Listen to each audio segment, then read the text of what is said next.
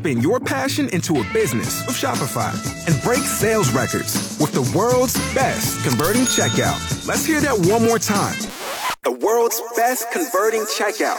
Shopify's legendary checkout makes it easier for customers to shop on your website, across social media, and everywhere in between. Now that's music to your ears. Any way you spin it, you can be a smash hit with Shopify. Start your dollar a month trial today at shopify.com slash records. Red Raider Outfitter Rockin' Pregame on 101.1 The Beard. Starring News Channel 11's Pete Christie. Inside the Red Raiders publisher Jarrett Johnson. The Beard sports director Sean Dillon. And host of the Rockin' Pregame, Jeff Scott. Hi there. A little bit of a late start, but uh, sorry, it's uh, it's cold outside. Pete is very irritable today. No, why and, am I? uh, I am not. Oh, I was just trying to blame it on you. No. Okay, I was hoping Got to roll paying with the punches, All right. Jeff. All right, that's right. Um, too too blessed to be stressed. Is that what you yeah, always say? always. Okay. I mean, All right. it's like a little slap in the face today. The roads aren't too bad. They'll No. probably be worse tonight. So Right. I'd get out and about now. yeah. Okay, that's true. Yeah, D- Jared, how are you today? Step to the mic there and say howdy. I agree with that whole philosophy, especially with technology. You know, I mean, we're living on the internet. I mean, things are going to happen. Right. You can't if you lose your mind every time uh, internet goes down, your network goes down. Right. You're not going to. Uh, you're going to stroke out. To be honest, I'm, I don't want to do that over And listen, I'm telling you right now, I don't want to stroke out today. That's just, I mean, you know, maybe other days, but not today.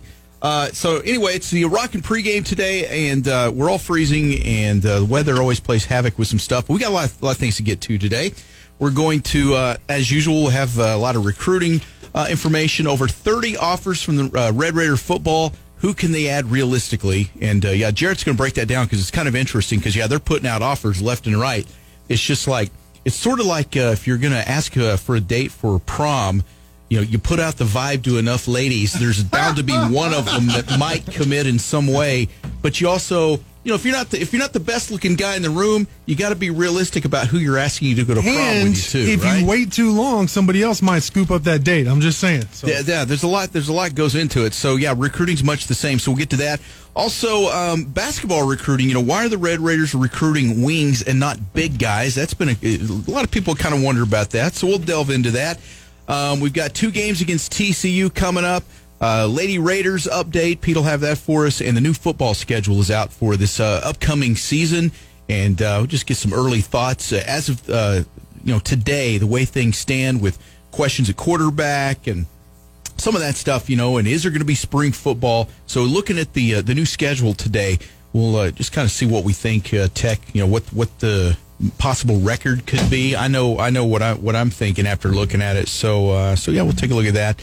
Um, we've got the Rockin' 25 college basketball poll uh, coming up as well today. The new one with our rocketologists uh, Michael Hunter and Eric Haslam, and then we're joined by uh, Rocco Miller today as well, a special guest here on the Rockin' pregame. So uh, that's a little bit about what uh, what is to come.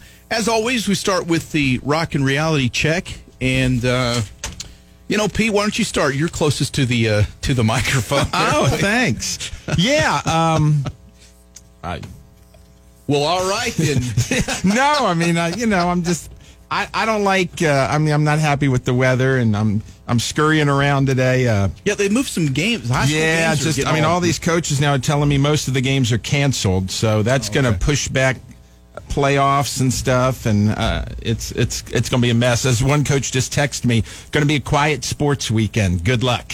yeah. Oh, that's yeah. It, yeah. In your line of work, that's uh. How do you fill time Well? I mean, come know? on, COVID came, we still had sports, so we'll get it done. We'll All get right. it done. But uh, um, I think everybody's still talking about Chris Beard and his uh, his. Um, I don't know what you would call Melt- it. Just well, him being I was gonna passionate for his meltdown, players. that makes it sound like yeah, I don't think he reason melt for it, down. so he yeah. just uh, he didn't like a call and uh, Outburst. yeah, an outburst. Yeah. So, um, you know, I uh, I saw you know Kirby Hocutt wrote a letter to the Big Twelve uh, defending him, and you know, I mean, it's. Uh, Do you feel like they're just kind of playing out the string with that stuff, Pete? It's Yeah. like all this stuff, like the public reprimand. Who cares about right. that? That's I mean that's that's Big Twelve saying, well, we got to do something. Let's publicly reprimand him. You know what it reminds me of, Jeff? What time that? for a Pete Christie quick story? When I worked at a TV station in Oregon, the World Series was going on, and I did a story on how everybody went to the bathroom at the end of innings. So pipes were in trouble across the country because I forgot what World Series it was, but we did the story in Oregon, and I did a you know a reenactment how I was at the end of third inning, and I run to the bathroom, and we got video, and so I did it, and all these people like, oh man, that was a great story. The boss came to me, hey, I, I didn't like that. I'm writing you up in your folder, and he wrote, I, I didn't like this Saturday Night Live skit. You've been reprimanded. Don't do it again. And I thought, what is that? When I left two years later, I had 11 of those letters in his folder. That's all I'm going to say. you're a bad boy. No, I no mean, wonder the ladies like you. You're a whatever. You know, I'm not using profanity on the air. I'm doing creative stuff. So I just always, that's what I thought of with Chris Beard. They're, you know, a reprimand. Who cares? Right. Yeah, Bite me. By the way, um, before I get to Jarrett's Rock and Reality Check, I, I have one question. So, did you get reprimanded because you're going to the bathroom? Were you showing things on the camera you shouldn't No, be I showing? didn't do that. you- No, he just didn't like the, the the idea. shtick I Okay. had. Yeah. Yeah. Okay. And there were other things. I bet he was Yeah. fun at parties. Oh, He's like a real fun guy. I believe he, his quote was, uh, and recently he retired. That was my reality check. Cause I just want to hear more about this. Was wait, so did they, did your boss have eleven letters for you? or- Right, okay. right. They wrote me up 11 times. So- and recently the boss, uh, I called him because he retired, and he said to me, quote, I'm shocked you're still in the business. and I said, I worked in Philadelphia, Market 4 for seven years. And he says, now I'm really shocked. I said, look, dude, I'm not here for you. Yeah. Dang, man. So All right. even though y'all obviously didn't get along, you still called him when he retired. Yeah.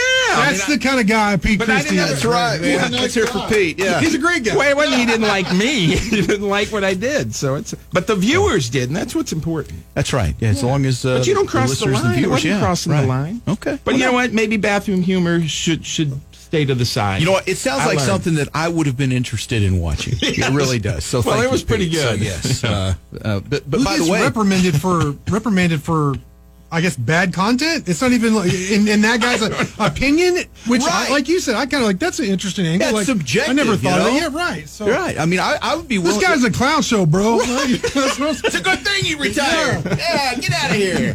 Yeah, well, you've been reprimanded. How about that? All right. the TV we game. verbally reprimanded The game has obviously passed this dude by. you know? Right. Yeah. Exactly. No, but So, so what did you find out though about about? I mean, was there like this Yeah. was kind of a research situation? You were doing this to see. I mean, what Right. what what was the end result here besides you getting well, just reprimanded? well, just that you know pe- the water people were worried because people were flushing all across the country at the same Right, time right. in between innings. So I, you would think that happens every year, but I just remember it that year.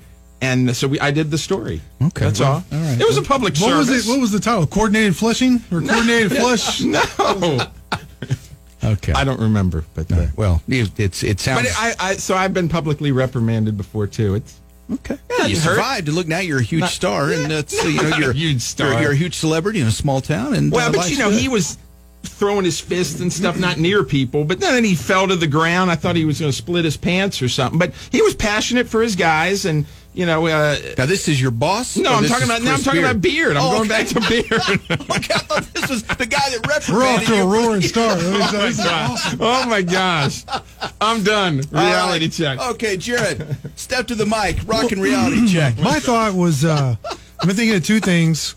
Uh, just you know, snowmageddon that we're you know, uh, and and well, actually three things. And the weathermen apparently can you know be wrong all the time because there's no no precipitation, right? I mean, wasn't that the forecast? Supposed to be bone dry today. Yeah, Sunday was the day it was supposed to Right. snow, and now it's crazy. I think it was snow, Wednesday yeah. too. There was supposed to be no precipitation, and I, you know, I don't. Yeah, know. and I saw a car, car flip over on its side on the loop that day. Yeah. So I, that's just like you know that's that's interesting to me. And then uh, peace laughing Yeah. Well, eh, with Beard getting ejected. I started thinking about all the places I've been thrown out of. Is it, is it a How lengthy many? list? I mean, More than I'm going to admit now, Really? but I, I I don't think I've ever been thrown out of a sporting event. Okay. I did cause a riot. Well, not I. It was really my friend. my friend caused a riot at the first. We broke through barricades at the very first Cowboy game at Jerry World. We were in the standing room only, and this was the fire marshal game, the first game ever. The Giants won. Eli famously, Eli uh, Manning famously signed the, the locker room. Okay. That guy. Uh, but uh, anyways, uh, they're they're like holding people back. It was like 120,000, and I think they normally it's like 105,000 at Jerry World capacity, but they wanted to break that record. You know, have that, and uh, we were part of that. We were like some like among thousands held behind a barricade, and uh, yeah, we broke one of my. Oh, I, I don't want to just pass the buck, but I'll say the the group of guys, and we had been tailgating for hours before the game, right? Uh, we broke through the barricade, and then it was just like, I don't know, Man. tsunami. So we didn't get kicked out, Okay. but we weren't supposed to go in yet. So I don't know if that counts. But I have been kicked out of public places before. That, like I said, all right, but I was yeah. trying to think like, like how many? Right, and what yeah. and what was did I did I did I want to like Beard obviously wanted to yeah, he you know what I mean like that was calculated Yeah. I don't yeah. think mine were ever calculated hmm, Yours are just you were a victim of circumstances. yeah exactly Yeah, that's right. the Jeff you should have been a lawyer Yeah, hey, you know, listen. What about My- y'all? Y'all yeah, been my, kicked my out of- My client was a victim of circumstance here. Yeah, I don't know that I, I'm trying to. I was sitting there. I was like, man, you guys are, you know, got your bad boy stories here, and I'm like, man, I guess I'm just uh, living a nice life. I'm trying to think of what uh, if I ever. I don't remember getting kicked out of a venue or anything. You I, got bit by a dog once. well, I did get bit by a dog down in Luckenbach, so atop that. But yeah, that's. Uh, I think in Minneapolis I was politely I was asked to leave in one of the establishments. Ah, okay, um, yeah. I mean come on Tech beat uh, Michigan State. We were partying with everybody right? Right, I, it wasn't like fighting or anything. I think I was trying to give uh, one of my friends a hug and I knocked over like there was a bunch of beer on the table and I basically like just cleared the table. So they're like hey guy you know if you want to you could leave and so it was very Yeah. polite but so I didn't uh, have like a bouncer come over No, and, no, and no, no. force forcibly remove you. no, it was. We something. were Okay. happy. There was no Okay. nothing like that. I mean, Michigan State fans were happy that night, but uh, Right. Okay. All Neither right, were well, uh, Auburn fans. Remember that? They were fighting mad. oh, that game is unbelievable. So, uh, but Oh, anyways, man. no, I was just I was thinking, when was the last time I was asked to leave? I guess, and uh, yeah, that was that. That would be it. I think Yeah. Okay. Well, hey, you know what? You sound like a fun guy, though. I mean, you're getting kicked out. was of mostly my younger uh, years. You know, I've settled down quite a bit. All right. So uh, coming up here next, we'll get to uh, inside the Red Raiders recruiting. Uh, we're gonna start with some football stuff because uh, there's a lot of offers out there, but it is interesting. You know, realistically, what shot does Tech have with a lot of these guys? So we'll uh, break that down.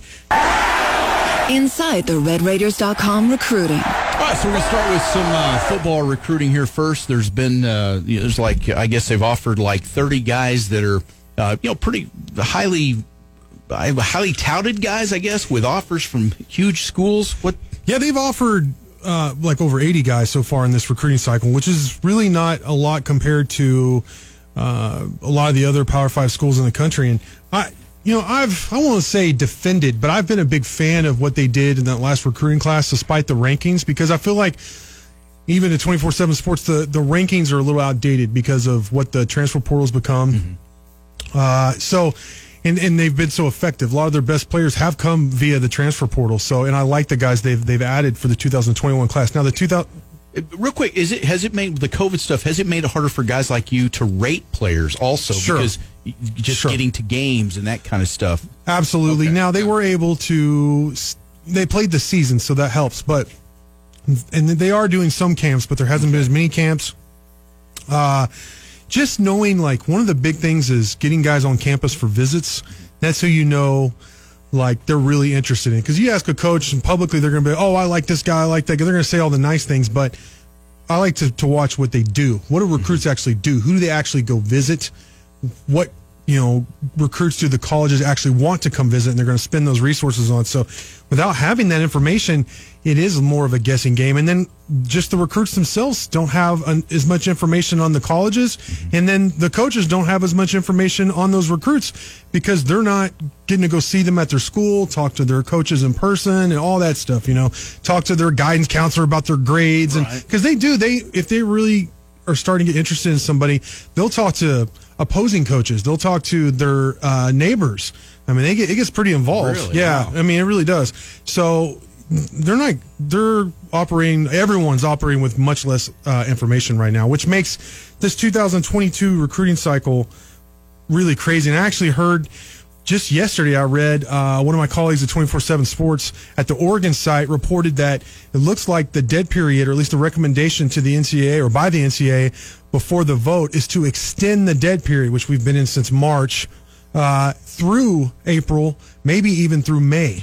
So right now, it's up till April 15th. So that means no in person recruiting is a recommendation through May. Okay. So we're in uncharted territory, which makes kind of what we're going to talk about here kind of puzzling to me.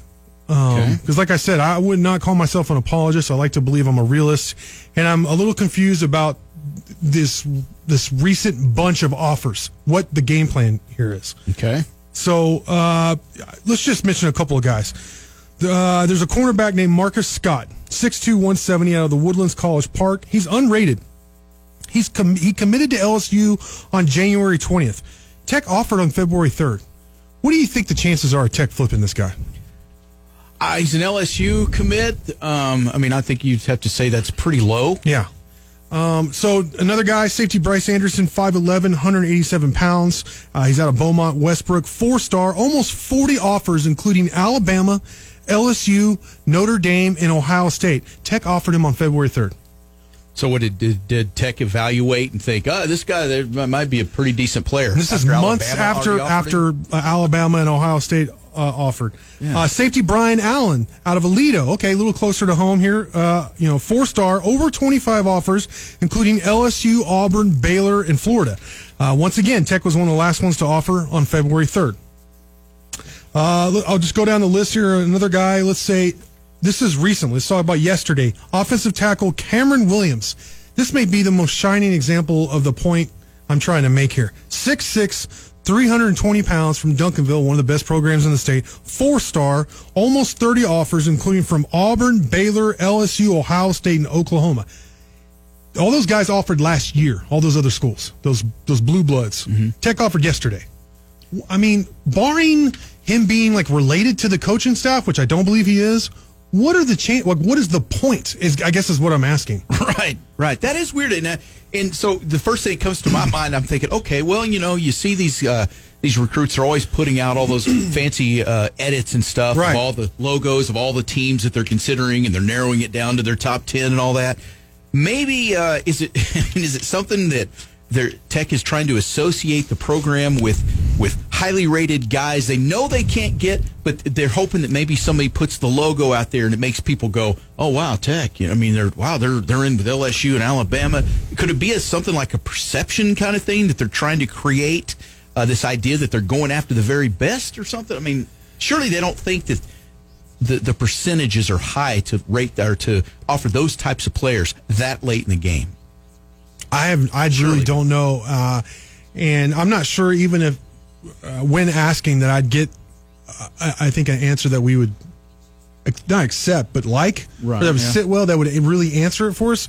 Um, my whole point is that I didn't go into this trying to make a, the point that they're offering some of these guys way too late. It's too little, not enough offers, and then the offers they are making to guys that are, I just realistically is probably not going to happen like 99.9% of them. So I, I didn't mean to make that point. I just was going through uh philosophically i like to have my hands in everything cover the sports recruiting all that. So when i went and looked at these rash of this big grouping of offers Yeah. the commonality was like these guys are way out of your league. Right, you know what i mean? And if they weren't or let's say even if they are, and you know, I'm not telling them, hey, you shouldn't recruit, try and get the best recruits because Right. that's how you're going to get better. But if you are, you better get in early and gonna say, establish yeah. that relationship, not be the last one to the dance and hope you're going to steal them from the prom king. I just don't. See, that's the thing. You could see where, like, if tech to get these type of guys, they got, like you said, they got to be in there early, forming a relationship, building those bonds. Because then, if Alabama comes in today and offers, you can see where they can flip guys like that. Oh But- but yeah, Tech, that's completely different. Flip if guys. Saban comes in in his, co- you know, helicopter, there's a good chance he's going to flip him from even like a Texas, maybe even an OU. Right, But yeah, you're yeah. not Alabama. You're on the other end of the spectrum in Power Five. So I don't. it's curious. Uh, there's a couple of guys though on this list that were offered recently that I do feel like Tech has a chance with uh, for different reasons. Uh, uh, Jared uh, I think his name is Beatty, 6'5", 212. He's from Illinois. And you're like, well, how do they have a chance with him? Uh, they have some ties with the coaching staff to that area. Kevin Cosgrove is a guy like his his son actually runs a recruiting service in the Midwest and everything. So they actually jump out early on a lot of guys. Be, I think because of that. And Kevin Coach Cosgrove is real proactive. He was the defensive coordinator at Wisconsin, Nebraska. So great ties, great relationships in that area. Um, this this guy's a three star, six five. So that's going to be enticing for a lot of having that frame and being able to run the way he can. Uh, he has 11 offers, including from his home state, Illinois, Indiana, Iowa State. Which man, if there's a good recruit in the Midwest, it's a it's a good bet that Iowa State's already offered him and probably offered him before Texas Tech, unfortunately. Right, right. So that's something to worry about. Nebraska, Purdue, and Wisconsin. Uh, Tech offered just on February 9th. So that is still a big mountain to climb there, coming in late compared to those other schools that are in the region. But at least you have some ties and you're not so late that, you know, like Ohio State in Alabama has offered. You know what I Right, mean? right, yeah. Because that's a guy that if he is still around later will go down. If, if, if like say Alabama or Ohio State didn't get the first two or three guys they wanted, which when does that happen? But if hypothetically that happens, then he'd be a guy that they call up late. Mm-hmm. And like you said, those programs can flip guys late. Right, can swoop in and yeah. And then even somewhat locally, uh, West Texas flavor, defensive tackle Avion Carter, uh, you know, he's 6'4", listed at 220 uh, from Amarillo, Tascosa. Obviously, you got LB Moore recently out of Tascosa. It's a good football program. Uh, you know, he's unrated. He's already been offered by Arizona State and Baylor. So you hate that somebody in West Texas, kind of in your backyard, Right. uh, has already been offered by two Power Five programs before you, but at least you you did go ahead and offer because I mean, come on, they need defensive linemen. This guy, uh, you look at his film, it makes sense. I know he's unrated, but like you said, everything's a little bit later right now. The, some of the ratings, all that stuff, because of the, the lack of access because of COVID. But which I wonder, like, how much is COVID affecting tech? But it's not affecting these other programs. You know what I mean? From Right. offering before. So I don't know if I'm willing to even consider that excuse either. Yeah. You know, so I, it'd be interesting. Um, I wonder if some of the turmoil just from the coaching staff towards the end of last season and everything, and uh, them having to scrap just to bring in uh, these transfer these transfers that I like a lot. But I wonder if it's and Coach Wells even said like we're going to handle the 2021 cycle and then completely turn our attention to the 2022 cycle. Well, some of these other programs are able to, to do do both. Do both, you know what I mean? So I, I just I've been kind of a defender because I really believe in what they did with the 2021 cycle. I like the high school guys they did sign. I do like the guys they've added in the transfer portal, but I, it's hard for me to reconcile what's going on with this 2022 cycle where Tech's the only Big 12 program who doesn't have a commit for that class. And you know, you look at the, the, these guys that are on the on your list here. It's like the you know the turmoil with coaching. I, mean, I guess there was the is Wells going to be here or not turmoil, Mm-hmm. but but ultimately it was you know like offensive coordinator being let go and Yeah. you know Cumbie coming in, and you would think that that would that could cause maybe some turmoil in recruiting right there. But these guys are most of these guys are even defensive players Yeah. where they're somewhat. Uh, Tech is somewhat, you know, solid there on defense with Well, you look at okay, this receiver Chris Marshall, I didn't mention out of Fort Bend Marshall. This is a place that you've recruited. I mean, everybody recruits there. Great, great recruits out of that area. Uh, in you know Missouri City, Texas. Uh, he's a six three receiver, three star. So he's not uh, you know four star. Has almost twenty offers, inclu- including LSU, Texas, Texas A and M, and USC. You know, Tech just offered two days ago. So- I mean, I. So are, Are you gonna- missing these guys or what? I don't know. it I- you know, this is uh, really weird. You wonder what is going on there. Yeah, I, that's just what Yeah, I. yeah. In, in in the sake of being fair and being uh, gen, uh, genuine with with fans out there, you know, if I am defending the 2021 recruiting cycle, which I really believe in, I'm puzzled by what's going on, Yeah. and I hope you know it's it's early. It is, but man, you hate to see Tech starting off tr- trailing like this. You know what I mean? Like yeah. some programs, like obviously Oklahoma, Texas, and Oklahoma State, they have four or five commits, but even Kansas has two commits Yeah. in this cycle. You know, two three star commits. So um, every other program in the Big Twelve has at least one commit. Now, so, like th- three or four of them only have one, but that's better than none. Right. You know what I mean? Like, And it is weird how you're saying that, you know, we're talking about COVID and the excuses, different things, and that they were, you know, they're now we're going to turn our attention to this. Well, yeah, but why? Yeah, like you said, everybody else is, has already turned their attention to this and was also doing the 21 class, and they seem to be able to somehow come up with a way to, to make it all happen. It is it, it does these are these are head scratcher kind of. I things, really wish they? would follow models like I, I'm trying to think in the Big 12, uh, somewhat between Kansas State, which they do with transfers, and Iowa State, where Iowa State offers a lot more prospects than Texas Tech, and I don't understand why Texas Tech doesn't. I think they're in a position where they should be. I get being picky to a point, but when you're in the position you are right now, you have no commits. Um, why not offer more? Talent you're in the acquisition. right. You're you're in the bottom half in terms of Power Five of the amount of offers so far. So you're playing catch up already, you know, and it looks like one of the big things for Tech is being able to show people what it's like out here in West Texas, what you know, what a great atmosphere Texas Tech has on campus, and it looks like, like I said, that in person, that dead dead recruiting period is going to be extended through May. So. I, I'm, um, if I'm being honest, I'm a little nervous about this recruiting cycle. So hopefully they prove me wrong, and I'll get to brag on them and what a great job they did. But uh, this is where we're at right now. All right. Well, that's uh, certainly a look at uh, football recruiting. We've got more recruiting coming up here in just a moment. We will shift to basketball and uh, really just kind of a discussion here on you know Texas Tech recruiting wing players and not not necessarily big guys. You know, and you and you wonder with what a great recruiter Beard is. You know, you you think you'd be also wanting to you know recruit some big guys and uh, would be able to land some of those type players. So yeah, we'll talk about that a little bit more here when we talk basketball recruiting. Inside the RedRaiders.com recruiting. All right, we were just going over some uh, football recruiting. Now it's time to move to basketball, and uh, you know, Tex uh, always recruiting, always looking for. It's uh, Beard always talks about. He's in the talent acquisition business, and uh, I guess that never that never stops, and he never No. sleeps. no, he doesn't have a problem multitasking. That's for sure. That's, he's got to. right. Got to be a couple beard clones out there doing making appearances for him. I don't know how Right. he does it. I really don't. Uh, and Tech, I want to be clear before we get into this discussion. This is just a philosophical debate that I have all the time with people. So I thought, why not have it on the air instead of just going through lists of guy, you know, offers and stuff like that. Um, Tech's recruiting on a level I thought never was going to be possible in basketball right now. You know, I just I really didn't think it could happen. Um, but they are. They're a national program.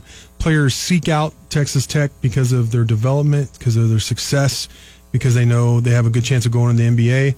Um, but there are some interesting things um, with this program that Coach Beard has been here long enough that it's worth at least talking about. For one, the uh, constant processing of big men. You know, every year it seems like another big man is leaves the program. You know, and you bring in yeah. another guy, and he's like, oh, he's a project. Give him a year or two, and then Yeah. you do it again over and over again, which is really counter to all the other wild success we've seen with this program. So you wonder, like, is, is Tyreek Smith? First off, do you consider him a big man? You know, I mean, it's funny because when you, you asked me that, my, my initial punches with Tech, I do. Yeah. But if I saw him just, you know, just playing, I, I don't think he's a big man. But by Tech standards, with what kind of what we're talking about Yeah. here, he seems like he's a big man. But I, I don't know that. I think he's a legitimate is. Do you think? college power forward. Now, not a Right, center. yeah. So he's not a But he's a man, rim right. protector. Yeah. I can. Well, I guess it depends on your definition. I consider uh, it depends on the way they they go, uh, the way they they run their their team and everything. But I consider Reek a legitimate because of his length and athleticism. It's Yeah. it's different than his six seven frame. Right. Um, and and the end result is. Um, his like blocks per minute, rebounds per minute is unbelievable. Mm-hmm. I mean, it's off the charts. So I do consider him a big man. Now, other people are going to disagree, you know, and I complete. I'm not saying, oh, you're wrong. Like you may be right. I don't, you know, it depends on your definition. If you want to talk about, uh, you can't argue that Goldin is a big, is not a big man. He is seven foot, seven one, whatever. You know, he's Yeah, he's when I a- think of a big man, I'm Sure. thinking a guy that's six eleven or more. So I, I always thought he was going to be a project this year. Now, what if he gets processed again and they bring some other guy, whether it be Yeah. from whatever, maybe Putnam, probably Putnam Science Academy, Right, you right. know, as they have several several guys. But like, so I, I think back to Josh Mballa, like. You know, he went to Buffalo and was a double double guy for them. You know, Tech could have used him big time last year, and they could use him this year. So, you know, there are definitely some improvements still in this program, despite it being at such a great, uh, unfathomable le- level that we never, Right. we just never thought could be possible. Uh, and I'm definitely not one of those detractors. I'm a big fan of what's going on. Just looking at the big picture. What would happen if they they targeted and landed more big men? Because they do target big men, just not a lot. And they haven't landed a lot of them. They land those wing guys. Right. They land they land some of the best wing guys in the country from coast to coast. You know, obviously whether it be you know they have Jaylon Tyson coming in. He may be the best player. Like I, he may be one of the. I think he's going to be definitely one of the best players ever to play for Texas Tech. He could be a lottery guy. Wow. Like soon. Okay. I mean, Yeah. I, I I know that's a lot of pressure to put on somebody, but Right. I urge you to.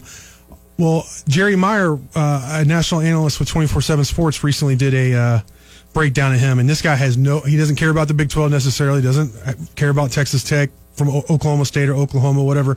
And he loves Jaylon Tyson. He's just, he goes, after really breaking down his film, uh, this guy's going to be an absolute superstar. And I've been saying that for months. Guys, hearing you guys yeah. going to be great. So I love what they're doing in terms of bringing in wing players. But Jeff, what do you think about like that? Seems to be like, and Coach Beard has gone on record as saying that he wouldn't mind feel like putting a team out there of all six, seven guys and just Yeah. letting them be positionless and everything.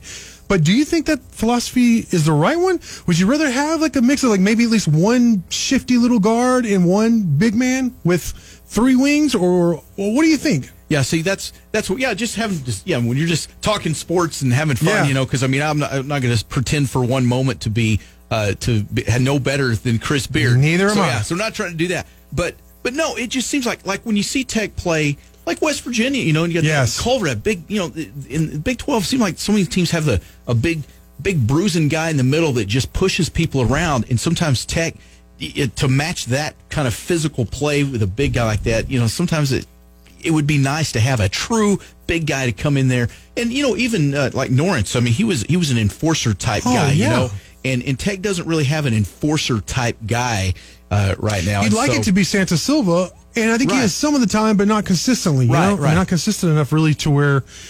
You, uh, uh, well, just against Culver, I mean, honestly, Reek Tyreek Smith was more effective than than Santos-Silva was against Culver. Right, I, I agree, and and uh, sometimes Silva almost just plays like a, a, again a big strong forward Right. more than a true big guy. Big I mean, they're- Yeah. yeah. I mean, it's just Well, so- that's so kind of what we're talking weird, about. yeah. Like, Yeah. I mean, even with McClung, he's a, a good combo guard, but is he really a point guard? Does Tech have a point guard? Yeah. And I know, uh, look, and if you ask Coach Beard, he'll bristle at that, and I, that's Right, fine. That's his right.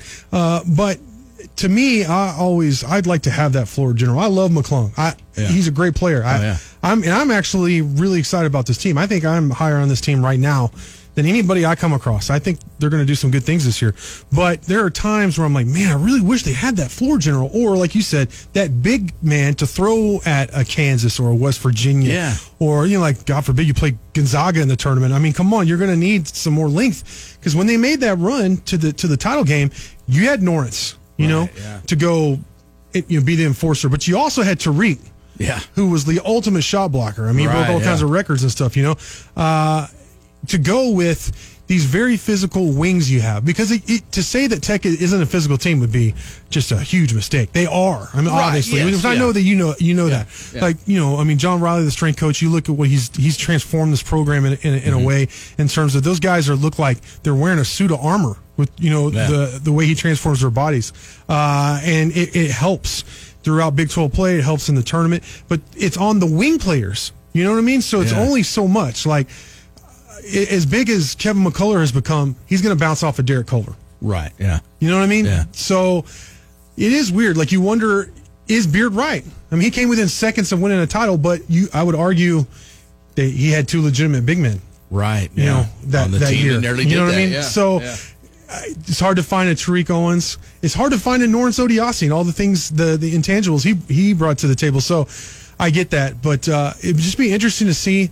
Uh, Beard has made a, a philosophical switch just during the season this year to play more of his younger guys, you know, and I think that's proven to be a great decision.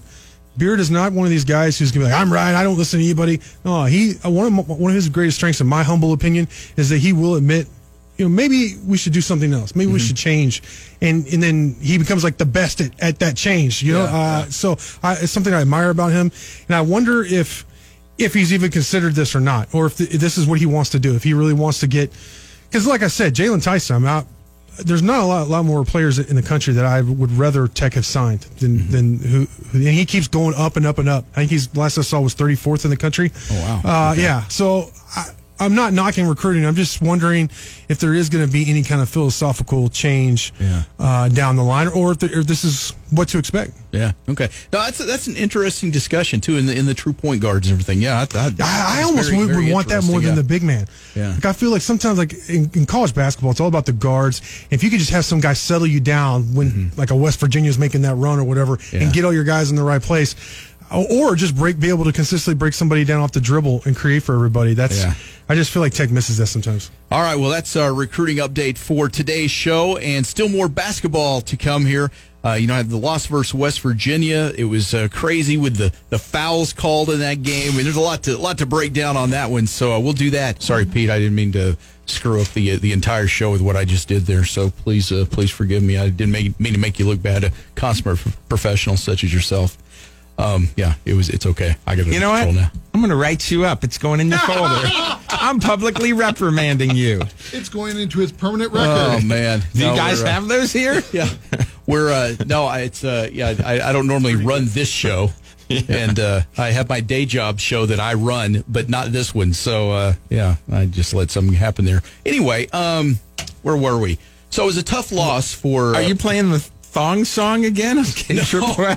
no it's Oh, Thank I you. didn't. You told me. yeah that was that was one of my you know i didn't even get written up for that by the way so yeah thank you thank you very much The powers that be must be fans of the thong. Oh, yeah. yeah, everybody that works here wears thongs. You know, it's uh, it's kind of our thing. You know, They thought it was the beat. Oh boy, yeah, that's right down the hall there. Uh, all right. Uh, anyway, but uh, Texas Tech lost to West Virginia. Uh, man, as a game, you boy, you, love to win uh, win at home, but man, there was all kinds of stuff in that game. That I mean, the fouls first of all, and I'm not. I never want to be the guy that's blaming the officiating on losses and stuff. I mean, Tech had plenty of opportunities to, you know, make more free throws. To I mean, you know, he's missed a lot of shots. I mean, there's there's a lot of things Tech could have done to win that game, but what I hate is when you watch a game and you feel like the officiating becomes these sometimes these guys inject themselves into the outcome of the game so much that it's it's just annoying. It's distracting. I mean, there was like a foul. I think it was like every 48 seconds Every or something. 48 I mean, it's seconds, just yeah. you know,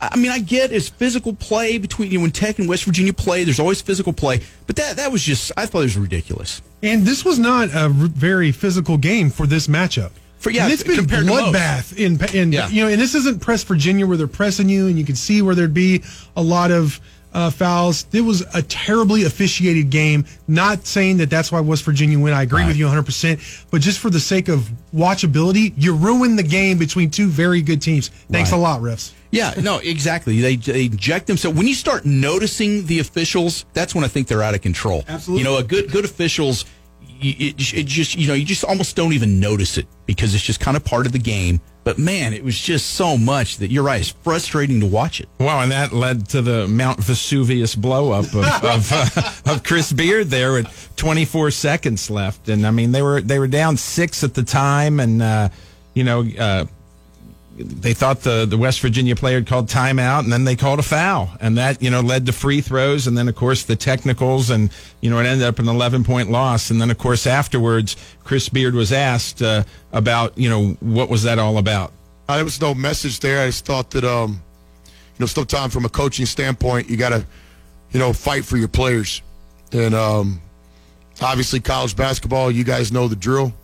Um, you know, Big 12 policy and all that. But, uh, you know, I would just say that um, from my point of view, uh, the West Virginia player was calling for a timeout on the floor.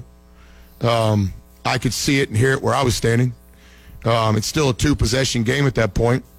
Um, you know, if, if that call is made, then we've got a chance to set up our press and, you know, still have a chance to play the game. Um, that call sent a 90% free throw shooter to the line, and it's going to separate the game to a three possession game. So, um, you guys know me. I've been in this league five years. I don't think I've ever gotten a technical. Uh, at Little Rock, I think we got one. Uh, that's not my deal. Um, I know what bad officiating looks like. I've coached at all different levels. These guys are the best of the best. Uh, these three guys out there tonight, not only do I like, I respect and trust them, um, but just in college basketball, sometimes you got to fight for your players. Uh, and, I, and that was my decision uh, tonight to do that. Yeah, and uh, in fight he did. I mean, he was uh, pretty impassioned there. Which, by the way, just as as impassioned as Beard is in the course of a game, it really is pretty remarkable for as intense as he is that he he doesn't get more technicals. You know, just because he's just so. Those were the first just- ones. Yeah, I mean that's Yeah. that, that is that is a little surprising. I hadn't really stopped to think about that until he said that.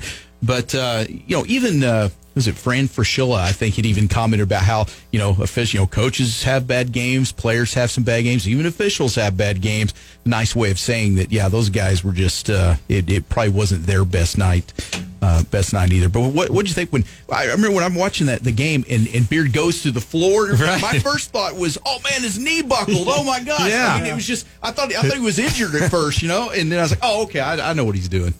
Well, and then you saw he, he was cognizant of everything he was doing because he goes over and gives a fist bump to Huggins. And then in the post game press conference, he talked about the guys, these referees, the officials were the best of the best. Uh, I trust them. I mean, he said all the right things, but, you know, that's like saying, uh, you know, thank you. He's a good guy, but he's a terrible coach. right, exactly. But uh, you know, they even asked uh, Coach Huggins afterwards his thoughts about getting the fist bump during that uh, high uh, anxiety situation. Right, and, and by the way, before I play that, it's just if you didn't see the game or something and you didn't see what happened there, I mean, it was crazy that you know Beard is in the middle of this huge tirade. He's going to the floor, demonstrating the timeout thing. He's running all over the place, yelling at the officials, and in the midst of it, he he goes over and fist bumps Huggins. In the midst of all of that craziness, it was really funny.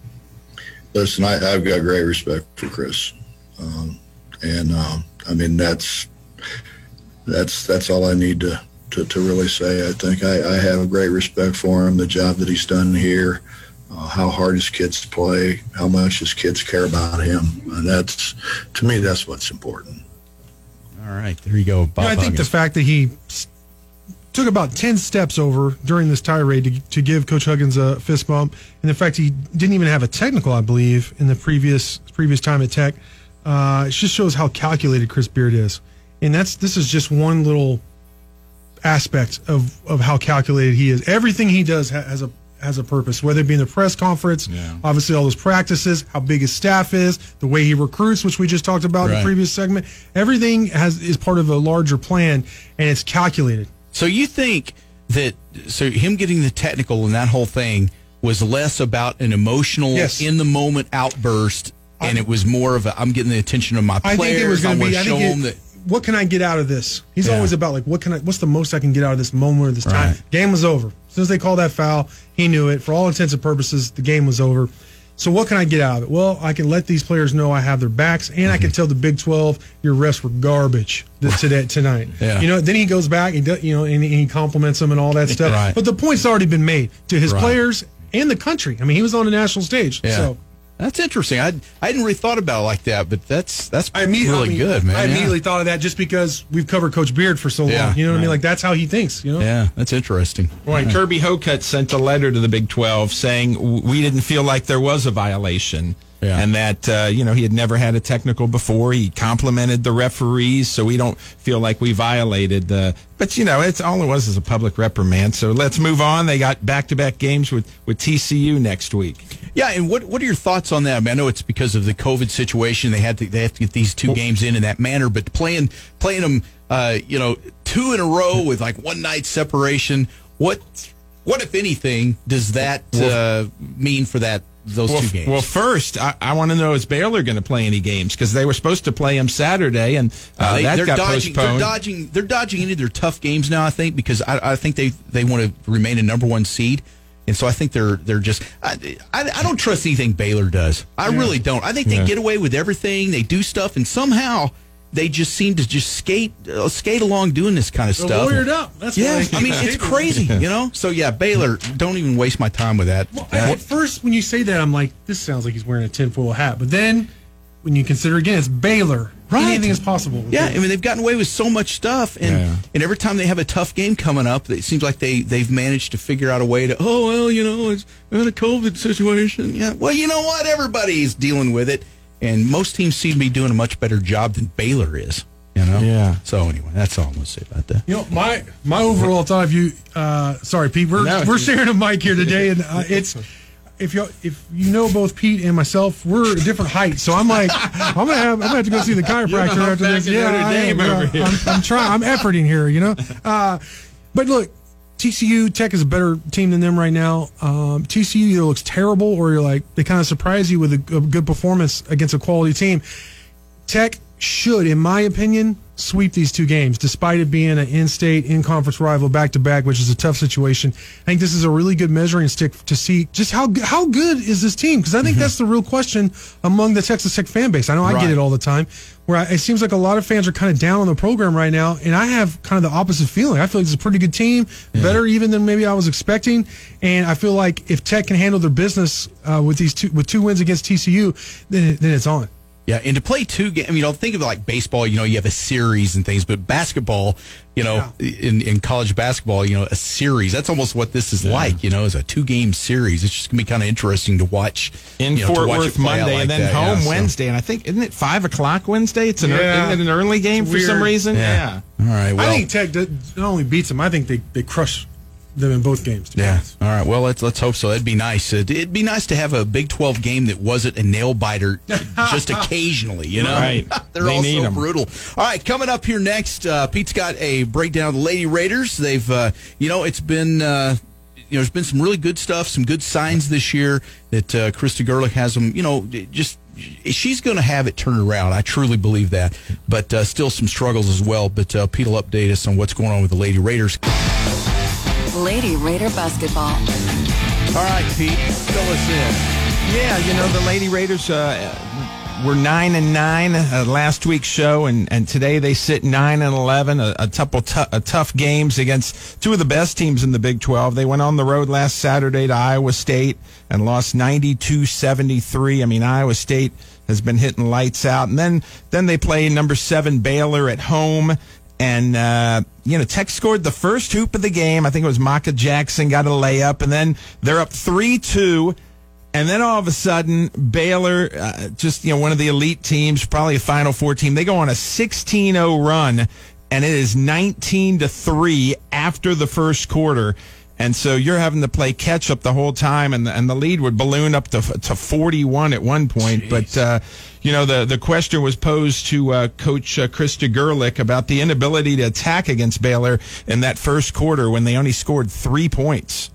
Yeah, well, we just didn't attack from the get go. Um, you know, I felt like part of our game plan was to come in and, and kind of get a little bit of time off the clock each possession, but then it was to attack once we got into it. And um, I just felt like we were on our heels. Um, you know, I don't know if that kind of delayed us a little bit in, instead of us being the aggressors. Um, and so, therefore, you know, we weren't in a great rhythm. I thought we defended pretty well um, and, and rebounded pretty well in the first four or five minutes. And then, of course, it, it got away from us, and particularly when they hit the three at the end of the first quarter to, to extend it. Um, you know, that, that's a big difference. There's a big difference in um, a, a 12 point game and a 15 point game or, or a, even a nine point game, right? If we, if we just do a couple of little things differently. But, um, it really was just to, for them to attack. Like we, we could not be hesitant against them at all. And, and unfortunately we were. So uh, Baylor ended up winning 82-50, and a, and a real telling stat for Baylor. They shot 36 of 70, meaning they made 36 shots, they missed 34, so that's over 50%. Baylor is 241 and 1 when they shoot over 50% in a game. Wow. Okay. And that tells you they do it a lot. Yeah, that's no 242 times. So, uh, you know, a tough loss for the Lady Raiders. But again, that's one of the best teams. And, and uh, you know, now they got Oklahoma State at home. Uh, that game is 3 o'clock on Saturday. And uh, it's the a play for K Pink game, by the way. Always a, a good game for a good cause. And, uh, you know, how do you build after this Baylor game? Uh, here's Krista Gerlich. Well, we talk all the time about, you know, this year, this, this whole year is a process for us.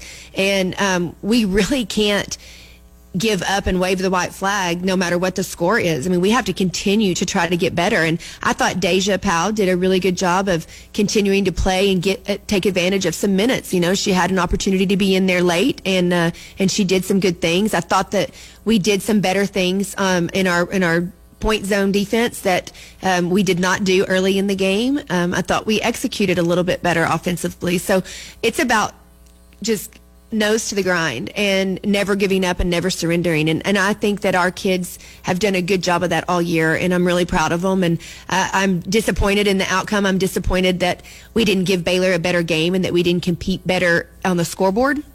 But I also know that these girls are giving me everything that they have, and uh, and they're trying really, really hard to um, just buy in and to to represent Texas Tech the best that they can in, in a really difficult situation. I think. Well, in the next three games, I mean, you got Oklahoma State who beat you pretty good at home, but you know, now you have them at home. Maybe you can put something together there. Then you go to Oklahoma, a team that beat you by one at home. You should have won that one. And then you got Kansas at home, and then Kansas State. So here comes some games that we can really see, uh, hopefully, some progress from the Lady Raiders. Hopefully, get some wins too. And, uh, you know, again, I say it every week Rome wasn't built in a day. And you just said earlier that, you know, Gerlich's right. There's no doubt she's the right person for the job. And, um, you know, it, it's going to happen. It's just going to take some time. All right, thank you, Pete. Texas Tech football coming up next. Uh, the schedule, uh, the entire schedule for this upcoming season uh, was released this week, so we'll go over that. And uh, I'll be interested to see what you guys think uh, as of as the way things stand right now. You know, with the questions at quarterback and you know whatnot, uh, what you think the record is as of today predicting the record for Tech in this upcoming season. But we'll look at the schedule and do that. Uh, plus, uh, go over the list of guys that uh, from Tech that have been invited to the NFL Combine. So that is next. Texas Tech football. All right, the uh, schedule was released this week. And uh, you know it's uh, it's nice. It's a 12 game schedule. They're planning on uh, playing a, a full a full season, which is nice. Hopefully, they can get that in by uh, by the fall. Hopefully, we're in, in even in better position than uh, maybe we are now. But uh, Texas Tech's going to open up Saturday, September 4th against Houston at NRG Stadium. Um, what do you guys think about that game? Is that is that a, a game Tech wins or not? I've got I I don't think they win that game. Well, I mean, you, we got to see who the quarterback's going to be. Right. But that's that's a huge game. You don't want to start 0 and 1. I mean, that's a pivotal game right off the bat. Absolutely. You're going to see a lot of guy familiar faces too. Uh, Ta'Zhawn Henry, running back for them. Obviously, KeSean Carter transferred there. So um, I think also at least one DB transferred there. So, I mean, a lot of guys you know, they're more than just from, uh, you know, Tech players playing against them in high school and all that. Um, I, I think it's a coin toss right now because of the quarterback situation. I think Tech should win that game. They've been a dumpster fire. Dana has not had a lot of success there uh, so far. Um, they've had a lot of drama, but uh, if if Tech can figure out something with quarterback and I mean early, which I don't, I'm not all that hopeful for. Right, Are you? right, I mean, yeah. you know, so I know that nationally people are pushing for Behren. Like people think Behren's going to start. I'm not so sure. You know, I think he could absolutely, but that's a pretty big leap, right, Pete? From I, three to yeah. I mean, I would think right now, if I would to guess, I would say Colombi's the guy at the beginning. I mean, but you know, Just based more on experience, right? But I that's mean, you it, know, that's why you got spring ball and stuff. I mean, somebody's going to have to step up. I mean, Donovan's or uh, or Well, Maverick Morton. is he? Is he even in the picture? Is he? Who knows? Yeah, that's the greatest mystery of all, right there. But yeah, that's what's interesting. Is look at the schedule and and try to you know imagine what you know how Tech can do in this upcoming season, just based on what we know today. And it is weird because y- you know without and hopefully we see spring ball. I mean, hopefully they're able to have that. and Right. hopefully somebody emerges at quarterback. But that that is there's so many unknowns just with that. That's a that could be the difference in in you know a couple of victories or something, and you know winning six or seven games as opposed to three or four. I saw somebody say nine and three. I don't see it. I, don't see it. I saw it on, on Twitter. Somebody said that. But I mean, six home games. I'm I'm not sure which game I'm the most excited about. I mean, there's Yeah, this is the which one is on it? the schedule. For no, sure. I, I mean, I guess Oklahoma State or TCU, but I mean the non-conference games. Um, you know, I'd, I'd probably rather mow the grass. Yeah, so you got uh, Stephen F. Austin on September 11th here. You've got uh, the following weekend, uh, Florida International. And then Big 12 play starts on September 25th at Texas. Um, then uh, the next weekend, you're, uh, let's see, you're at West Virginia. And then you've got uh, TCU in Lubbock. Then you're on the road at Kansas. Back at home uh, against Kansas State. Then you're at OU. You got a bye November 6th. Your first buy, November. Yeah, Saying. wow, man, that's uh, yeah, Nine That's- straight weeks.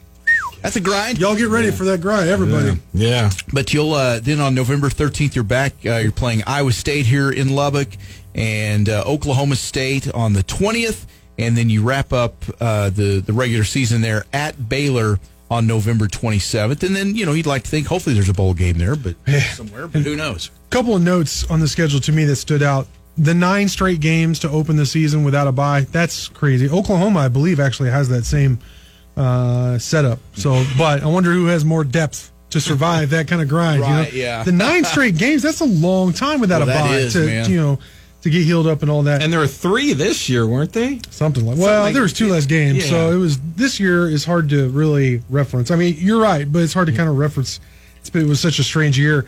Even to speak to that, you mentioned the non-conference, Pete. This is the first year, other than last year, which was shortened because of COVID, that Tech isn't playing a non-conference Power Five team since 2013. That was the last time you won a bowl game. That was the last time you won eight games uh, in a season. So maybe that all can tie in together. You know, I don't know. And then also, you don't have back to back home games in conference until November, until you host Iowa State and Oklahoma State uh, no, uh, November 13th and November 20th.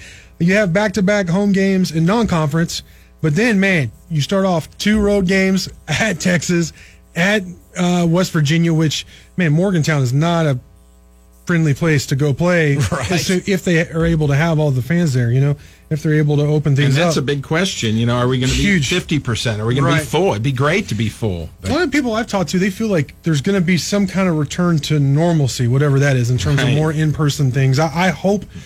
I, I even I've requested with Texas Tech, like, man, I'll wear a hazmat suit and just give me my own section, So you'll double mask. so I can yes, I'll wear a hazmat suit if I have to go rent one. If I can get some access to spring ball this year, you know, like I oh, really, I need it, I need it, you know. So practice in the Jones, give all of us, you know, the main media They folks, put us all in those little bubbles, Right in our own section yes. around or Yeah. around you know even in the stands. I don't care. I'll get some knock, get some knocks. At least Right. get some kind of idea what's going on because we haven't had any access. And I feel naked talking about uh, these guys down the depth chart that we're not seeing in the games and we're obviously not seeing in practice. Well, see, and, and to me, there's no reason that you couldn't set, you take, you know, what do you got? How many guys are going to go cover that anyway? 20 or something, maybe? Not even, Not even that. So, you know, set them up on the top row up there, Right. all spread out, Yes. one to a section. Right. There's absolutely no reason well, you can't do here's the like only that. Counter. there- I mean, here's on. the only counter to that, which just intellectually I, I understand, is that why even introduce that risk when we have so much on the line? I, I understand. I understand. Yeah, but why introduce the risk of anybody ever leaving their house ever again in history? I mean, that. I yeah, agree with you. I'm playing this deal. devil's I know, advocate. but what I'm saying is, we've already Jeff, lived through Jeff, this for so switched much. it. Jeff's ready to- I, said, I said the wrong thing. ready to but, fight you. But th- this is this, this is what I get. It's the illogical nature of so much of all of this we've dealt with, and I'm just like I'm I'm just over it. You know, I'm just over it. And so stuff like that. What risk could there possibly be?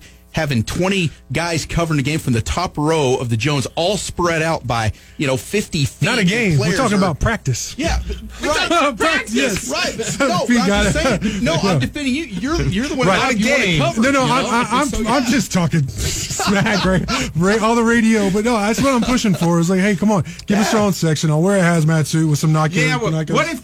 But what if Behren Morton is leaving practice and he sees you and he comes over and says, "Hey, man, Jarrett, how you doing?" I And can't he- run very fast, No, but I'll just run then, away. Then we Not a find out suit, you yeah. have COVID and you gave it to him, and so you know. but- Deny, deny, deny. No, I'm just saying that's probably what they're thinking. Which is illogical and stupid. But uh, but yeah, I guess we ought to cancel the season. You're right, Pete. You bring up a good point. So yeah. I'm glad there's a big table between us. I feel like Jeff's about to climb over. Oh like, man, no! I just this this I get fired about that. Um, I know. all right, yeah, you might not have noticed that, but uh, yeah, no, I just man, let's. It, it's frustrating though too, not to not to know anything. Not I- that I think- there's no information. You don't know what the team's going to I look think like. Texas You don't- Tech's actually done a good job navigating it. I, they've allowed more more fans at basketball games Mm-hmm. than anybody else in the Big Twelve.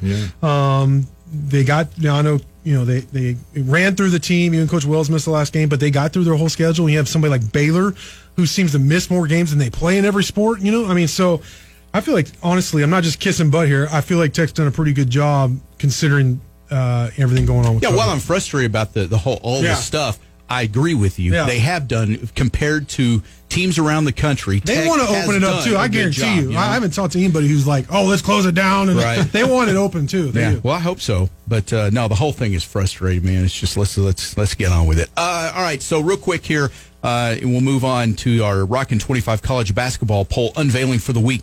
But uh, as far as guys uh, from Tech that were invited to the NFL Combine, Jack Anderson, Zech McPhearson, and T.J. Vasher. Of those guys, who has the the I know who you're going to say, but I think who who has the best chance of of really uh, getting on with an NFL team in something other than you know not talking about scout team. Who has the best chance? Do you think? To me, it's either uh, Jack or, or Zach. I Yeah. don't see TJ. I don't think he has the work ethic necessary. He's just too We'll see. inconsistent. All Right. those guys are B studs at that level. You know, they Mhm. all were talented. And you said Jack did good at that bowl game. He did do good. ago. You know, actually, all three of them did. They had three different uh, Mm-hmm. events, and they all did well. McPhearson, uh, I, he may be the least talented of the three of them, but he's the on the opposite end of the spectrum in terms of uh, uh, not work ethic, but saying uh, maturity. Maturity is the and best way to say commitment to And his commitment, craft, yes, maybe. Yeah, Yep. yeah. And see, that's the thing with Vasher, the talent he is blessed with. Yeah. If he can find the commitment to his craft Oh, and, yeah. and, that, and the the limit. I consistency mean- thing, yeah, he really could. he's but, a uh, good kid. He's just a you know he's just he needs to grow up. Yeah. You know, and this you keep hearing you've been saying that for five years. Right. You know, Kingsbury was the first one I heard say it, and uh, it's still true today. Yeah. Well, maybe we'll we'll see. That's uh, but they they did get invited to the NFL Combine, so that's cool. Um, coming up next, yeah, the Rockin' 25 college basketball poll for this week are rocketologists Eric Hasselman, Michael Hunter, uh, joining us on the show, and uh, we'll uh, see where Tech lands on this week's Rockin' 25 and all the other teams as well. It's time to reveal the Rockin' 25. All right, here we go. This, uh, this week, our uh, Rockin' 25 voters, analytics consultant from Haslametrics.com, Eric Haslam, and owner, editor, and founder of the ACC Basketball Report and podcast, Michael Hunter. And for this week, the owner and bracketologist for bracketeer.org, Rocco Miller. So, how do you guys see the selection room this year when you have teams playing uneven schedules? You got teams canceling games, Baylor, and madness before the madness. Thanks, Jeff. Appreciate you having me on. As someone who studies this religiously, you know, I would say the room and the process is unchanged. Now, at the end of the day, their job is to be tasked with voting on the team they feel is strongest for selection. Once those 68 teams are established and the seeding part of the process begins, I think that's where this gets really interesting because it is very difficult to look at a team like an Oregon who may have only played the minimum games, which uh, they're saying this year is 13, versus a team with a full complement of games it is going to be really interesting to see how that plays out from a seeding process. But I think the rest of the, the process will be unchanged. In my personal opinion, I would favor teams with quality wins already in the bank versus a team that has great metrics but hasn't really put the proof in the pudding on their resume. So that would be my preference in those uh, comparisons. You know, I've often pondered this on ACCBR, even asked some of my experts that I've had on, you know, what their thoughts were in regards to a lot of this. My response and the response I've received are basically that little blonde girl on, on the GIF saying that I don't know with her hands in the air. You know, in this case, the madness is always fun, but all out chaos could very easily lead to the NCAA waving the white flag after the first weekend if all hell breaks loose. One thing that we've kind of worked out is that, especially on our poll, is that the net and the computer rankings don't really deviate a whole lot from what our voters are putting in the poll. You know, that doesn't necessarily mean that all of us are using the net to rank. I'll admit that I don't but based on watching the games, using metrics to certainly wager on games, the eye test and the resume test seem to kind of agree this year, which is which is kind of a nice surprise and something that I've kind of been tracking this year. As I've often wondered how you compare teams that may end up only playing 15 games and evaluating those guys against teams that maybe play 20 or 21 games. So for right now, I think the net seems to be working, the computer ranking seems to be working, and for the most part, I agree with where some teams sit. Yeah, I think the committee is just going to evaluate the games that are that are there available to them. I know that you've got like a conference like the Big South that has made the decision to determine its automatic qualifier based on the number of games played. So you have certain teams out there in the NCAA this year, like St. Louis has only played 12 games, Michigan has played 14, St. Bonaventure 12, Florida State 13. I don't know if that will factor in. My guess is it won't. They laid out the guidelines early on that said you needed to have 13. And I think as long as these teams have 13, the committee is just going to evaluate the games that they have in hand. So let's release the Rockin' 25. Gonzaga has 13 first place votes. They secure number one. Baylor has four first place votes. They're number two. Michigan jumps up to three. Ohio State leaps to four. Villanova falls to five. The back half of the Big Ten schedule looms for Michigan and Ohio State. Ohio State has three tests with top 15 teams all at home at Columbus. Michigan has four tests with top 25 teams, but just two at home. Which of these teams will find their way to a number one seed and which will be left out in the cold? You know, Pete, right now, I have to say that Villanova is on the two line behind Gonzaga, Baylor, Michigan, and Ohio State for the simple reason which Rocco and Eric alluded to is you can't really look ahead in a season like this as far as down the line as who they've played right now, it's simply due to a lack of quad one wins with the Wildcats, who have only won two games against quad one teams, while Michigan has three, and Ohio State actually has an almost ridiculous amount of eight. They're eight and three against quad one teams right now. I think they're right now safely on the one line. Rocco and Eric may disagree. You know, could this change? Of course, but can we actually count on games that are going to be played down the line? Absolutely not. Right now, the Big Ten is obviously stronger than the Big East. Baylor keeps beating good teams, and Gonzaga's probably going to go unbeaten on the season. So right now, I would have to say that Villanova is the odd man out as far as the one line goes. I think that Villanova, uh, off the cuff, seems like the team that is the odd one out. Ohio State, it is interesting. Ohio State with eight quad one victories, and you look at what Michigan, they're three and one. Villanova's two and two. So Ohio State actually has as many quad one victories as the other two teams have games combined. The thing about Michigan is going to be interesting. What happens when they come off the pause here this weekend. They had a lot of momentum coming in. They're actually number two in momentum at my site at haslametrics.com. So that means they were playing above themselves before this stoppage happened.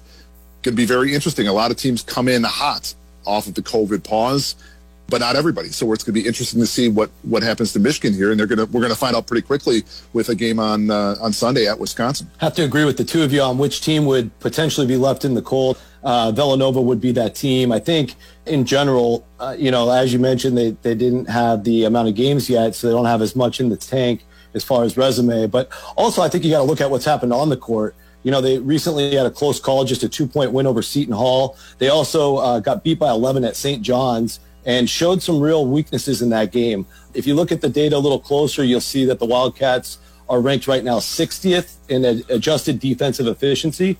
And again, they have a great team. They'll probably be a top two or three seed. But out of these five teams, they, they definitely are leaking the most oil and have the biggest red flags.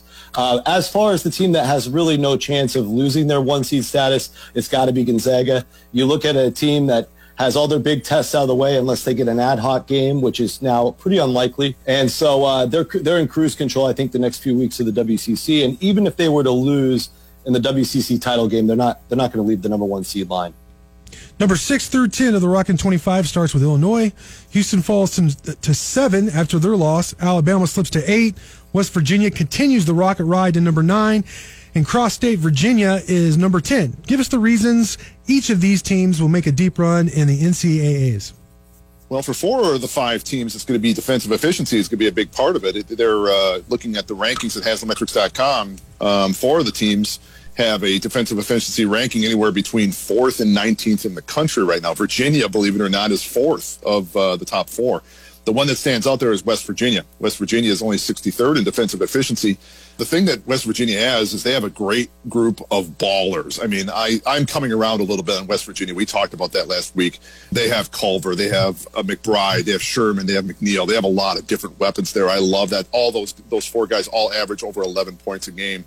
I'm going to lean. I think the best team of that group is still Illinois because that's a team that top to bottom, 15th in offensive efficiency, eighth in defensive efficiency, and they have that pair of alphas, Ayo Dosunmu and Kofi Cockburn, uh, combined for 38 points a game and 17 rebounds a game.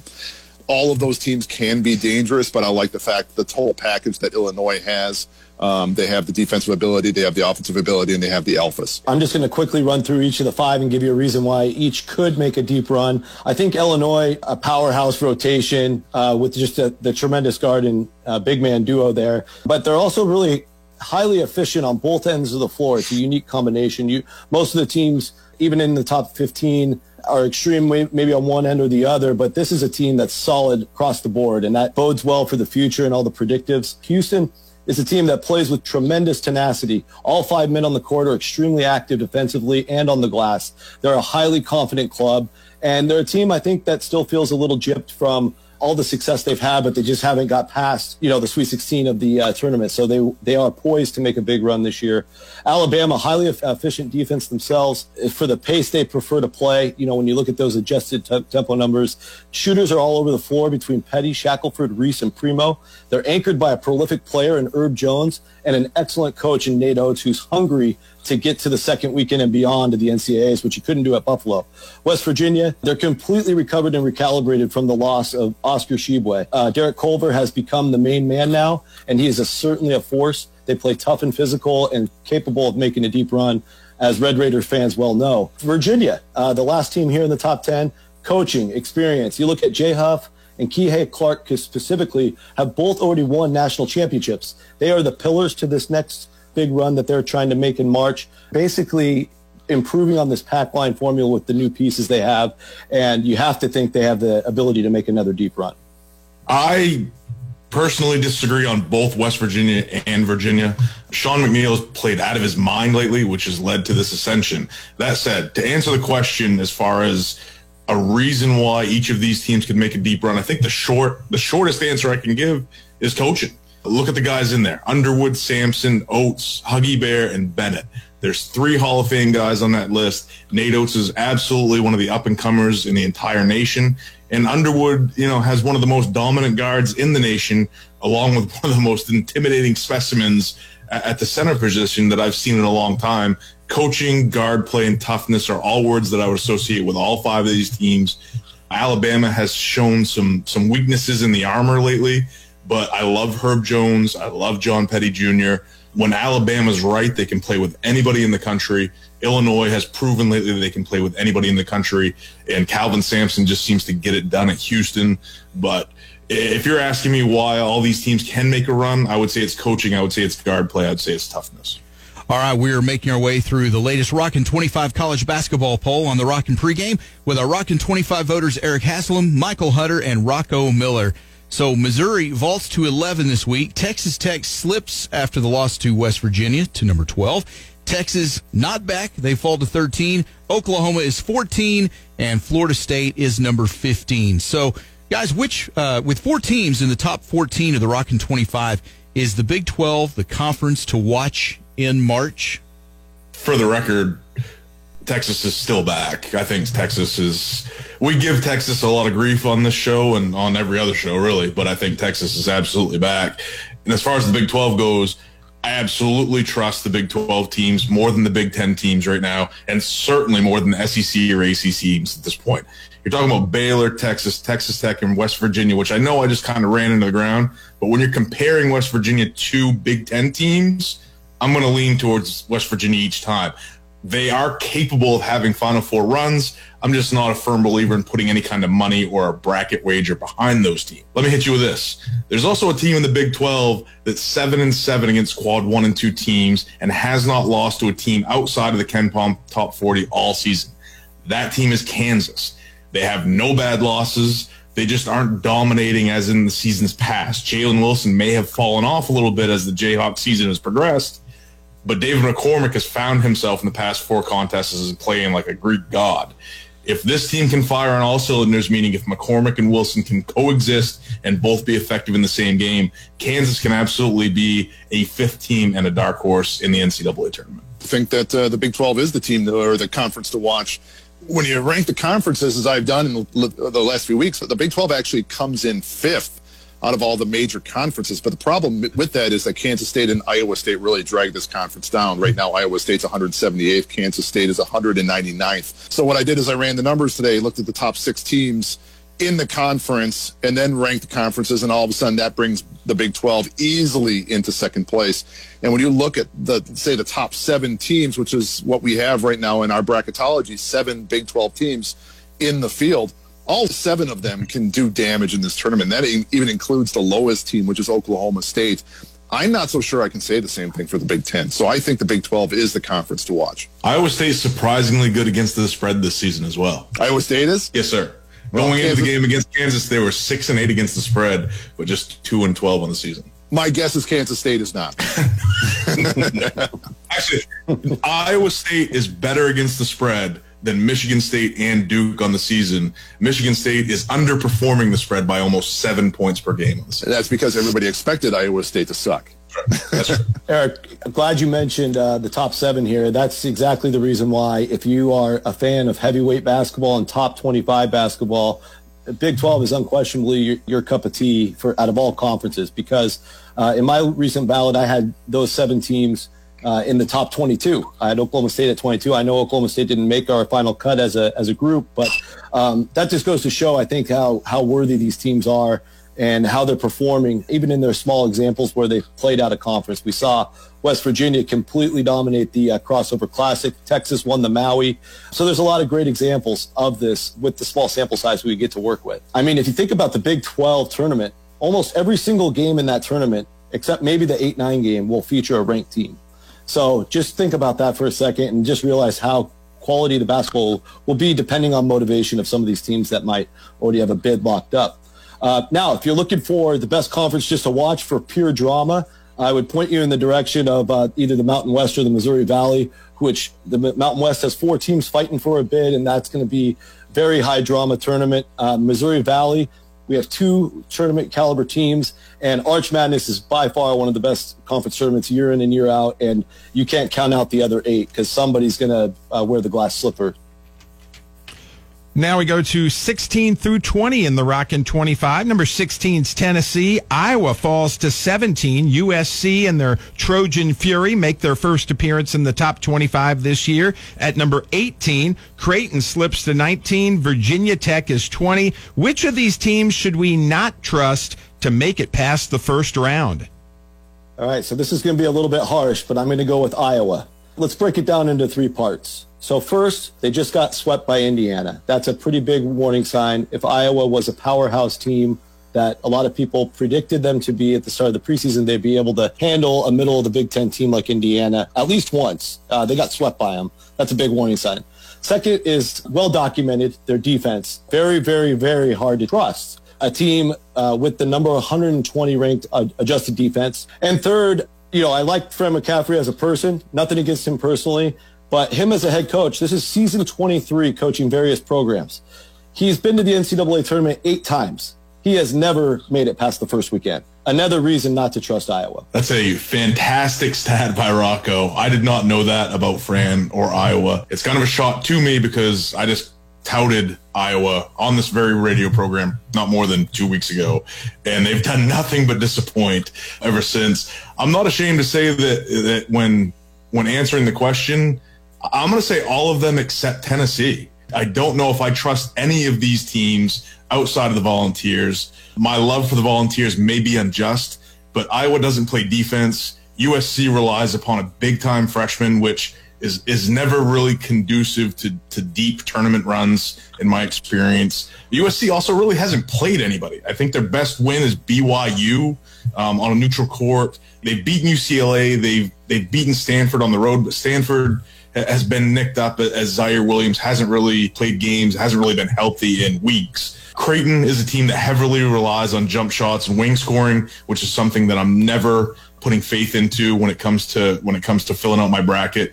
And Virginia Tech is a team that I like, but you can't lose to Pittsburgh. You can't squeak by Miami in overtime, especially when they lack Chris Lykes. The Tyrece Radford situation is also a concern, even though Mike Young ha- has kind of laid out a plan for him to be able to return right now, I think Tennessee's deep. I think they're talented. They have good bigs. They have good guards. They have great coaching. They play great defense. So right now, of these five teams, I think that they are the only ones that I'm trusting to make it through the first weekend. You know, I look at experience, and if you look at these five teams and you show it to somebody before the season and say, pick out the two teams that are kind of going to be the, the, the flies in the ointment, it's going to be USC and Virginia Tech. And sure enough, if you look at the average years of experience on both of those teams, it's 1.6, the lowest of the five.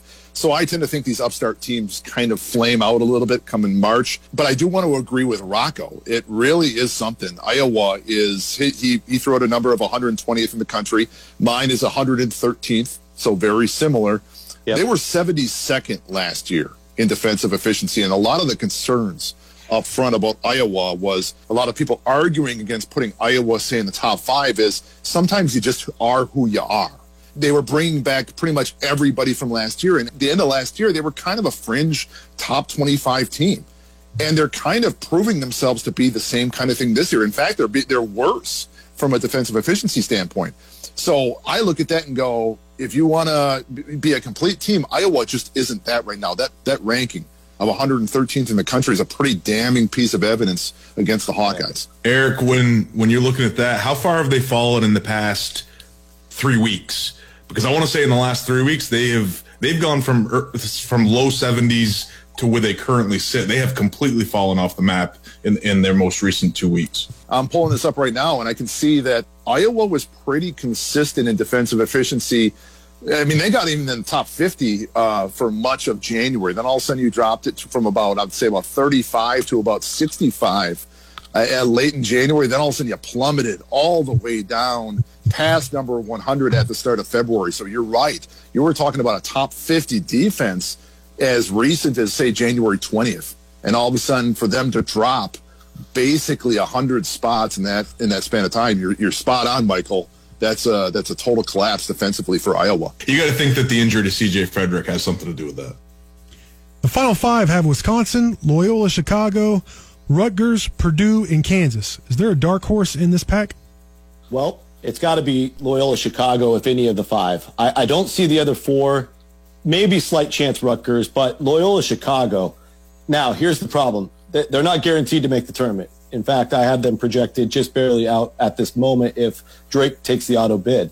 But let's just imagine they get in. If they get in, this is going to be one of the most dangerous teams in the bracket. They play outstanding defense. They lead the nation in scoring defense. They play in your face defense. They make opposing offenses extremely uncomfortable. Uh, if you're not familiar with the Ramblers, I would highly recommend going back and turning on the tape of the two wins at Missouri State when Missouri State was just absolutely suffocated and uncomfortable, and it was it was an absolute defensive clinic by the Ramblers. Uh, they also have the experience factor. You have uh, Krutwig is still there, part of the Final Four team when he was a freshman, now a senior, and also wing uh, Lucas Williamson. They played important roles on that Final Four run, and now they are carrying the leadership mantle for this year's team, which might be an even better team than that year. They have other seniors in Aher Uguak, Keith Clemons, and Tate Hall they're all significant contributors. This is their last run for all five of them.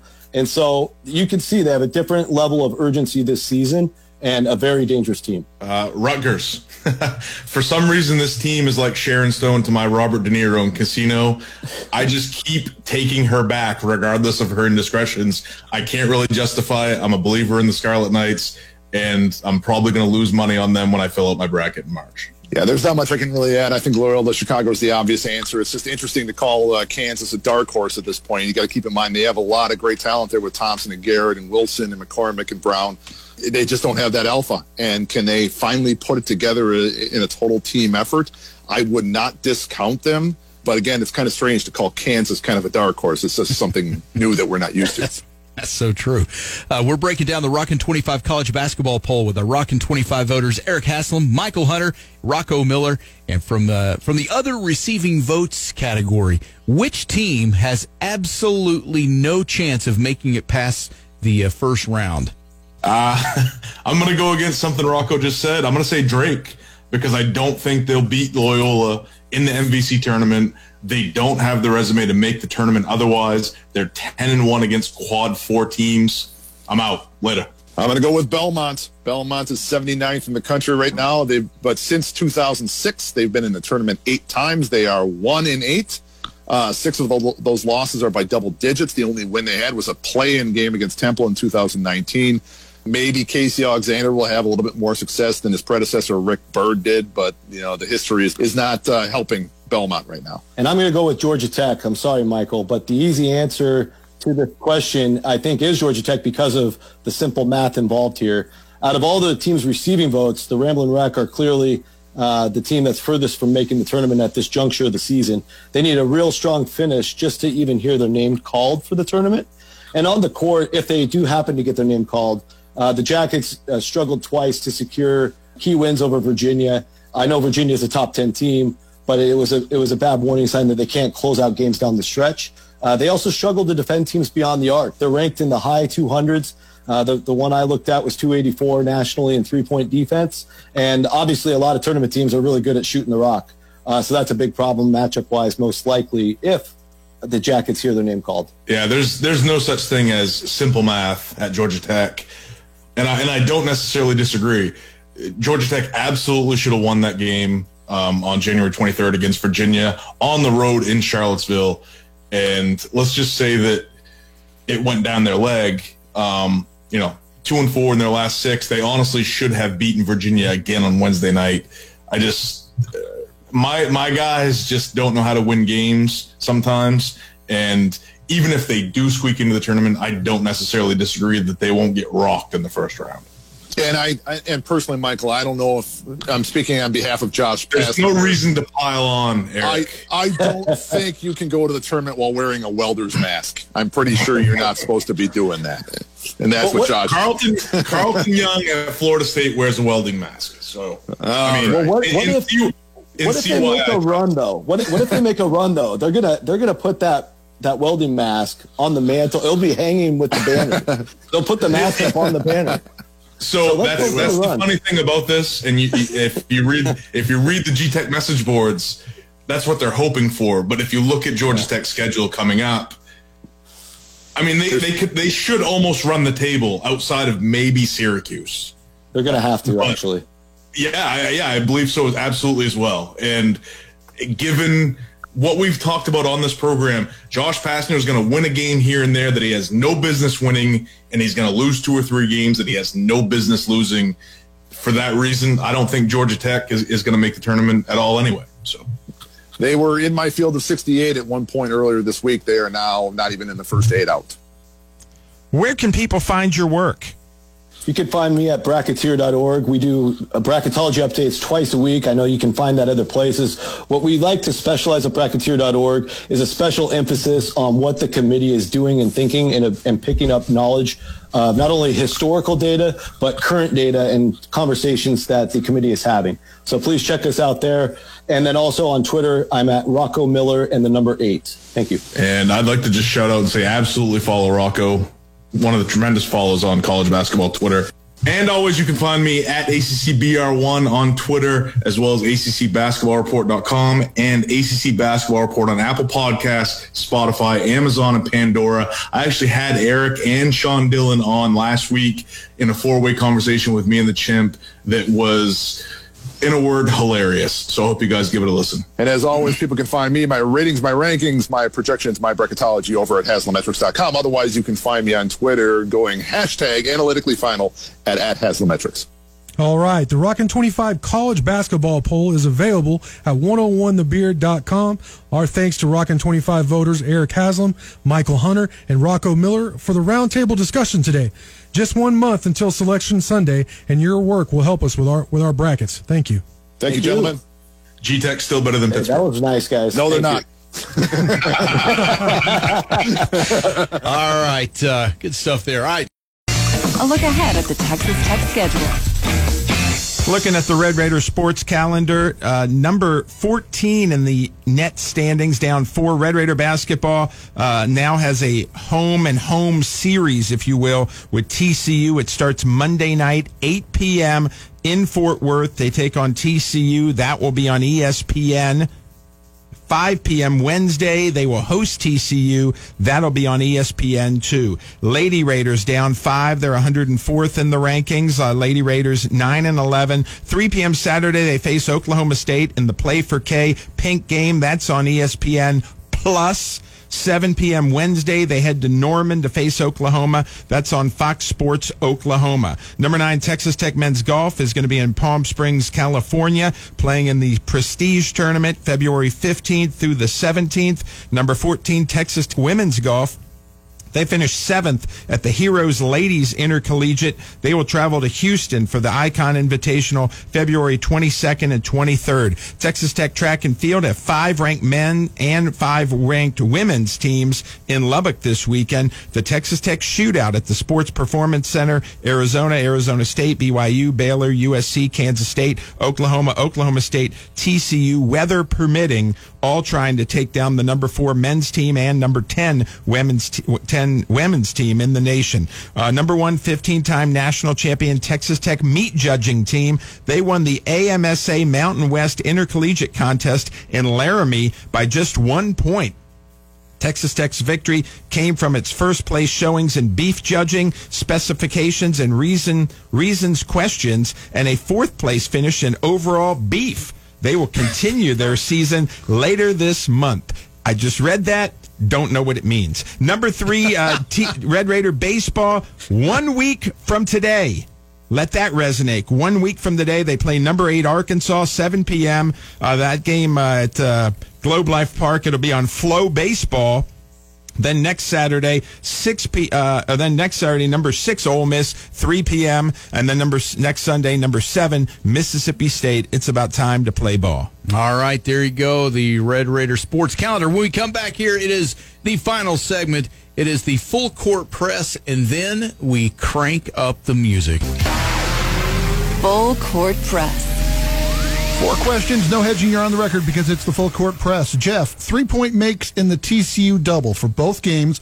Mac McClung and Terrence Shannon versus the whole Red Raider team combined. Okay, so in those two games, both games. Okay. Um, you know what? I think uh, I think McClung is going to go off in these two games. So go ahead and uh, I'll go ahead and take McClung and uh, Terrence. Okay, Pete, rebounds in the TCU double. Marcus Santos-Silva and Mac McClung, or Kevin McCullar and Terrence Shannon Jr. Oh, Santos Silva should get. So I'm going to go with M- McCullar and, and Shannon. Although Shannon had, you know, he comes off the bench, but I, I, I really like Kevin McCullar, so I'll go with anything with him. Okay, uh, Jarrett, which Red Raider pitcher will have more strikeouts this year? Freshman Nick Gorby or Jamie Hitt? Gorby. All right. and that, my friends, is your full court press. All right. I like it. One word answer, man. That's hey, you just answered the question that was put before you. I like it. All right. This has been the Red Raider Outfitter rocking pregame. And, uh, man, stay warm this weekend and stay home, I guess, if you can. So, uh, all right. See you guys next week. Bye. See ya. Bye, See ya- Pete. See you, Jeff. Happy See New you, Year. Terrible. 101.1 The Beard Rocks.